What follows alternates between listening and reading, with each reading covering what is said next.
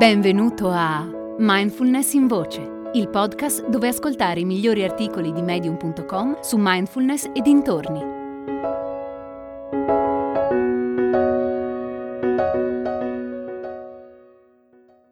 Calmare la mente con il movimento consapevole di Jay Sloy. Una mente che corre, un corpo irrequieto, una vita sempre orientata al fare, un bisogno ossessivo di non sprecare nemmeno un secondo. Non fare niente? Mai. Sono le condizioni ideali per praticare la meditazione seduta. Sono però anche le ragioni principali per non praticarla. Ho avuto questo atteggiamento di rifiuto per molti anni Desideravo crescere spiritualmente, ma non ero per nulla disposta a stare seduta immobile, finché non ho incontrato lo yoga.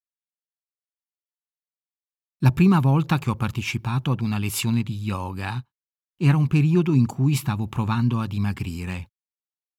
Andavo a lezione tre volte a settimana, se non di più. Dopo circa un anno ho notato un certo silenzio nella mia mente. Era una condizione talmente nuova per me che nel bel mezzo di una postura sdraiata ho aperto gli occhi per lo stupore. Esternamente non traspariva nulla di diverso, ma dentro qualcosa era cambiato. Era nata una nuova possibilità. Non stavo perdendo peso, piuttosto stavo poco a poco perdendo alcune mie abitudini e convinzioni.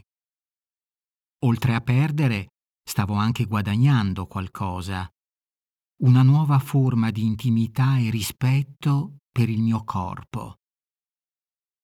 Il bello di una pratica meditativa in movimento è che nel bel mezzo di un fare corporeo, quasi senza accorgercene, sviluppiamo consapevolezza di ciò che accade dentro di noi. Impariamo a sentirci a casa nel nostro corpo e da lì, piano piano, anche nella nostra mente. Ricordo molto bene le illuminazioni che ho avuto meditando in movimento. Sono state proprio quelle illuminazioni a gettare le basi per la mia pratica seduta mi sono resa conto che posso osservare la mia mente, che la contrazione muscolare che sento in una parte del corpo non compromette la mia capacità di rilassarmi e di sentire piacevolmente tutte le altre parti, che posso scoppiare a piangere nel bel mezzo della meditazione senza un perché, posso lasciar fluire liberamente le mie emozioni che c'è sempre altro spazio interiore, che l'immobilità è uno stato mentale. Paradossalmente ho trovato l'immobilità muovendomi.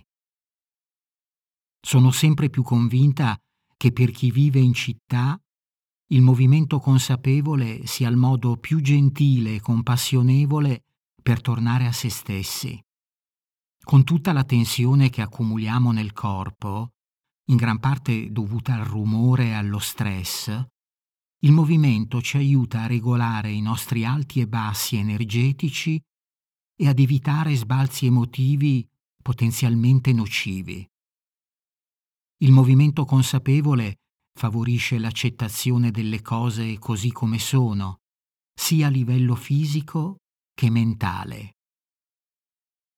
So benissimo che le illuminazioni che ho avuto le ho avute non per sentito dire o perché le ho lette da qualche parte.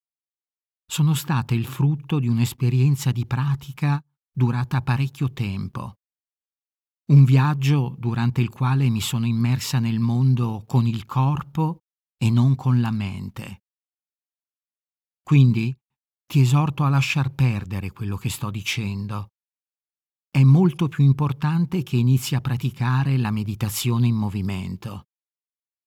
Yoga, tai chi, aikido, danza terapia sono alcune pratiche piuttosto diffuse che lavorano sul corpo-mente.